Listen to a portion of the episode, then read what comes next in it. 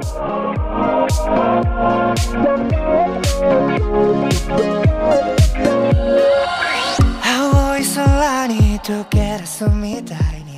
Nomi come Akira Kurosawa, Takeshi Kitano, Hayao Miyazaki o Takashi Miike possono risultare vagamente familiari al grande pubblico, ma la verità è che il cinema giapponese in Italia è largamente ignorato, a parte i pochi cinefili che, curiosando tra il cinema orientale, non possono che rimanerne affascinati.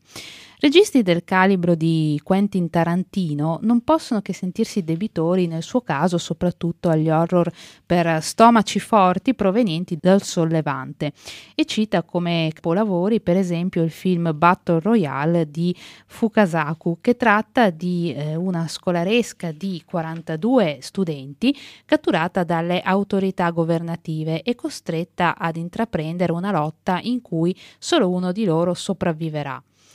E un altro che Tarantino cita è Audition di Miike Takashi, altro horror parecchio crudele dove il male fatto su una bambina si ripercuote in un destino malvagio che lei deciderà di fare agli uomini che incontra. E restando in tema di horror, il cinema giapponese ha segnato fin dagli anni 50 col film come Godzilla un riferimento imprescindibile per i registi di tutto il mondo.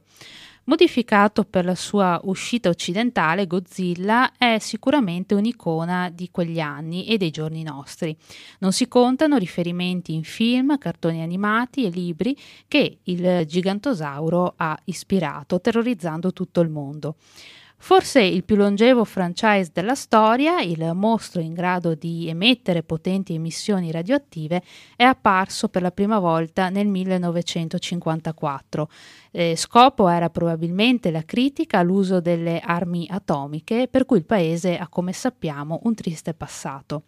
Gli anni 60 e 70 furono poi gli anni del movimento della New Wave giapponese, in cui il genere documentario svolge una funzione essenziale e porta i registi nipponici ad un maggiore riconoscimento nei festival di cinema internazionale. Da qui agli anni 80 il cinema, diciamo così, esplicito diventa il trampolino di lancio per molti giovani registi indipendenti, in quanto scene di violenza o di nudo non potevano comparire in televisione e diventavano proprio proprio i film il modo principale per evitare la severa censura del paese.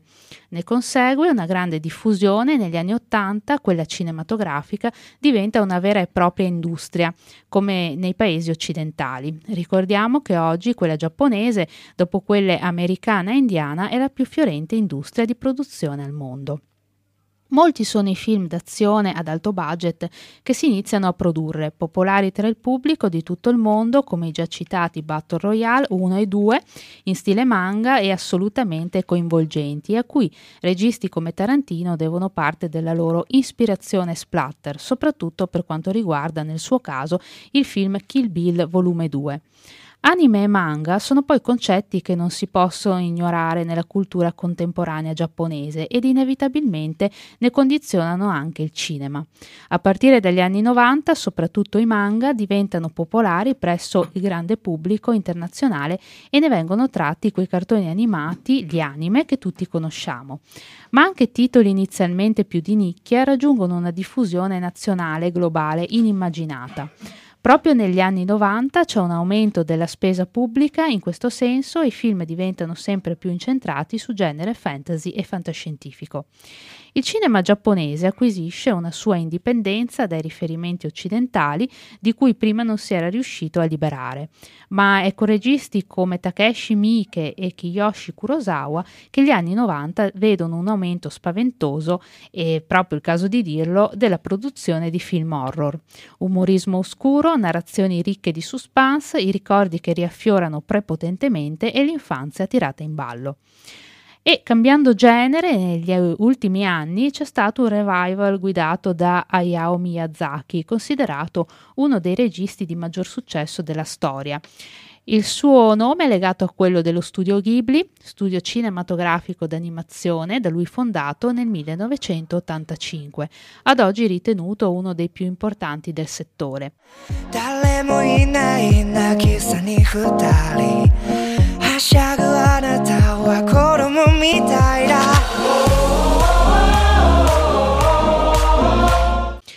Altro esempio di regista contemporaneo conosciuto a livello internazionale è Takeshi Kitano, protagonista di Battle Royale. Originario dei bassifondi di Tokyo, nato nel 1947, suo padre era un pittore, alcolizzato dal carattere violento, costretto ad accettare qualsiasi lavoro pur di portare a casa i soldi per la famiglia. La madre cercava di crescere i figli nonostante la difficile situazione del Giappone alla fine della seconda guerra mondiale e nonostante il successivo abbandono della famiglia da parte del padre. Tra parentesi sembra la trama di un film, ma non lo è. Proprio sulla sua vita è uscito da poco un film, Asakusa Kid, sul eh, canale Netflix. Nel 1956 la famiglia è la prima ad avere la televisione nella loro strada e la casa di Takeshi diventa un luogo di incontro per tutti gli abitanti del quartiere. Kitano è un ottimo studente, ma dopo tre anni, malgrado le proteste dei genitori, abbandona le scuole superiori. Nel 1972 Takeshi Kitano comincia a lavorare come cameriere in un caffè dove incontra Kiyoshi Kaneko, con il quale creerà un manzai, un duo comico chiamato The Two Beats. Il nome che Kitano usa ancora quando lavora come attore, Beat Takeshi, eh, viene dal manzai.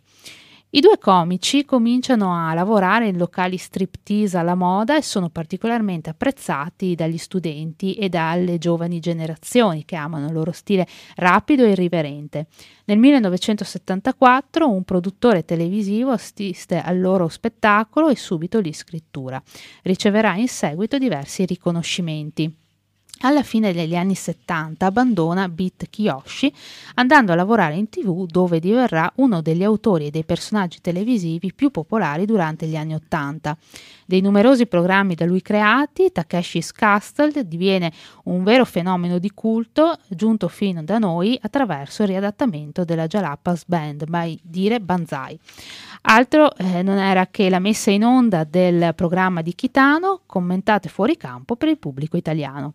Takeshi, vestito di tutto punto con smoking bianco e di altri colori sgargianti, presentava una serie di concorrenti che, ignorando il concetto di pudore, dovevano raggiungere un premio finale affrontando una serie di prove fisiche esilaranti per chi guardava e degradanti per chi l'affrontava. Fino alla fine degli anni 90 Kitano era presente in ben nove programmi in cui era protagonista e in altri era ospite come opinionista, senza poi contare le rubriche da lui curate in svariati giornali. Il regista Nagisa Oshima è eh, il primo a portare Takeshi lontano dalla TV e dai ruoli comici, convinto della sua straordinaria potenzialità criminale, tra virgolette, dell'attore. Kitano segue il consiglio di Oshima e ottiene la parte di un assassino psicopatico in una serie televisiva di successo. Poi inizia a lavorare con eh, il grande schermo e nel 1983 interpreta il suo primo ruolo drammatico nel film di Oshima Furio accanto a David Bowie. Nel 1989 Kitano dirige il suo primo film Violent Cop. Il 2 agosto 1994 Kitano, ubriaco, si schianta contro un muro con la sua moto e dopo mesi di ricovero in una clinica Takeshi smette di bere e si dedica anima e corpo alla pittura. Il lato destro della sua faccia resterà paralizzato e gli occhiali scuri usati da Kitano per nascondere i segni dell'incidente andranno ad arricchire l'immagine iconica di questo grande artista giapponese.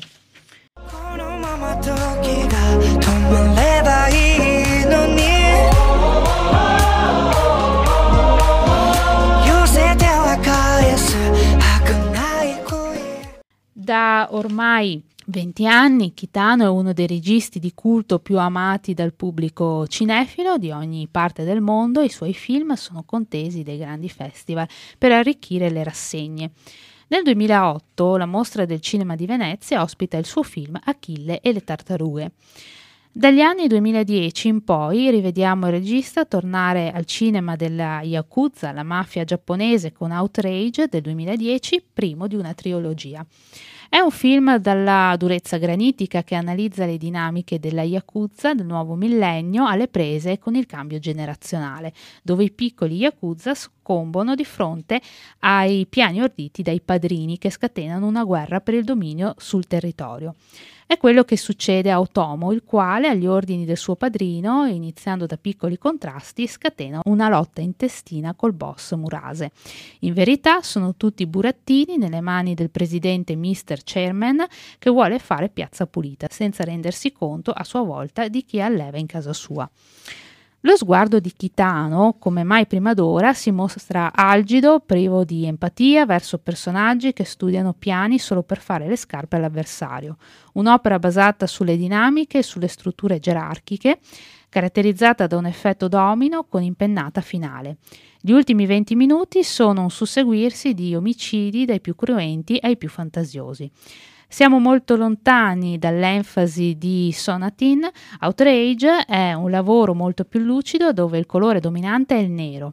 Carrozzerie, vestiti, atmosfere, tutto è lucidamente cupo. Anche la colonna sonora di Suzuki, che con le sue composizioni sintetiche e pulsanti contribuisce a questo effetto. Ma adesso tra poco ascolteremo anche Vito, un ascoltatore appassionato di cinema, che farà un breve intervento proprio sul cinema giapponese.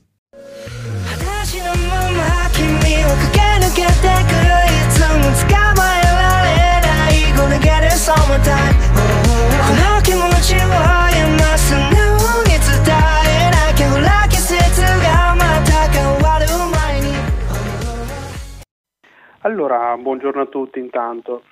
Faccio questo intervento per approfondire due registi giapponesi secondo me molto importanti, Satoshi Kon e Takashi Miike, di cui ci ha parlato anche Erika prima. Satoshi Kon è nato a Kushiro nel 63, è venuto a mancare purtroppo giovane per una malattia a 46 anni nel 2010. È considerato uno dei più influenti registi dell'animazione contemporanea, anche se è meno famoso, meno conosciuto di Miyazaki con lo studio Ghibli. Un regista che con le sue opere principali ha influenzato molto anche il cinema americano, per la capacità anche di raccontare storie che passano dall'estremo realismo a un piano totalmente onirico. Esordisce nel 97 Satoshi Kon alla regia di Perfect Blue, un thriller psicologico che ci racconta dell'ossessione di un uomo per una cantante molto giovane, le cosiddette idol come le chiamano i giapponesi, che si trasforma poi in uno stalker senza raccontarvi poi tutto il film, racconta di problemi reali non solo dell'ambiente giapponese, ma in generale del problema di donne che vengono perseguitate da degli stalker. Una scena poi molto famosa, una delle principali di questo film, è poi stata ripresa da Aronofsky nel suo Requiem for a Dream, una scena poi rifatta da Jennifer Connelly.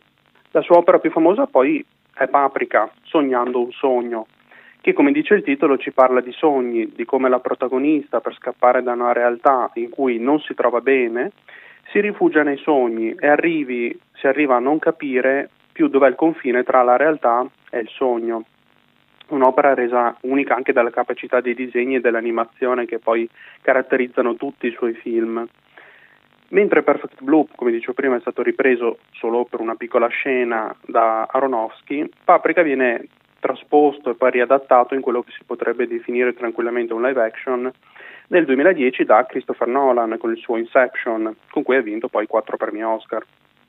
Senza nulla togliere ovviamente ad Inception, che è uno splendido film, purtroppo Nolan non ha mai ammesso apertamente questa ispirazione a Paprika, però le similitudini sono un po' troppe da diverse parti della trama al concetto del sogno dentro il sogno fino a molte scene che si ripetono e persino per poi arrivare ai colori dei vestiti e i capelli della protagonista che sono perfettamente identici all'opera di Satoshi Kon. Parlando invece di Takashi Miike, regista molto diverso, nato nel 60 ad Osaka, ha all'attivo oltre 20 film e numerosi episodi di serie tv, supera il centinaio. È un regista che si è distinto anche per la particolarità delle sue opere. Come Takashi Kitano affronta anche lui il tema della Yakuza su diversi film, ma con un approccio molto diverso. Elimina le basi classiche di quel genere e quindi si ha una Yakuza composta da non giapponesi, persone molto giovani, e con un uso della violenza talmente esagerato che diventa quasi comico, quasi parodistico. È un regista molto amato, come dicevamo prima anche per Con, dai, da registi e autori americani. In questo caso ritorna sempre Tarantino che riprende alcune, alcune frasi dei suoi film per poi darle ad Uma Thurman in Kill Bill.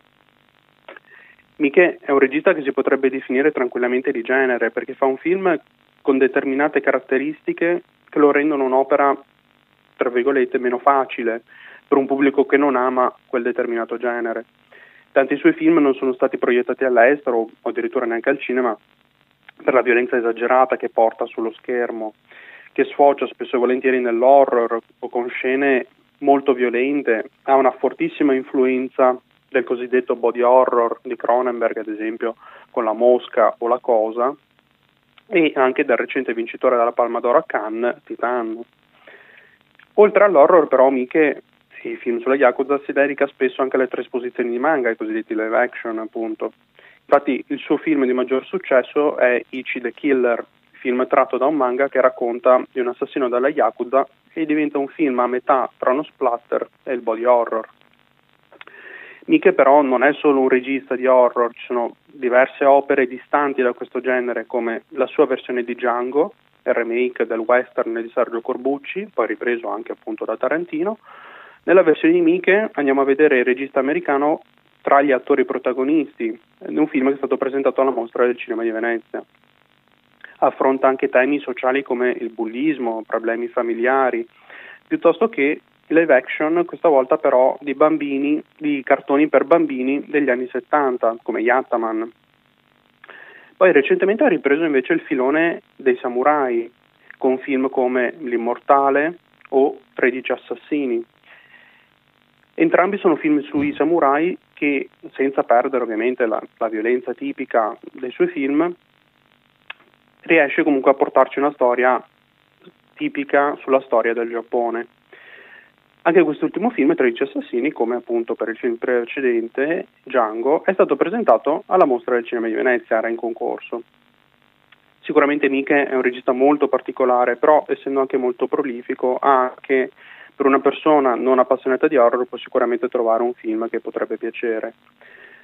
Aggiungo una nota giusto per concludere su un altro film americano che si può tranquillamente definire un cult, Matrix, di cui abbiamo visto da poco il quarto capitolo al cinema, dove le registe, le sorelle Wachowski, hanno sempre dato come fonte principale di ispirazione, soprattutto del primo Matrix, dell'opera di Ghost in the Shell, che è un anime del 95 di Mamoru Oshii, che parla proprio della fusione tra uomo e macchina e di come una, la nostra realtà viene modificata dai computer.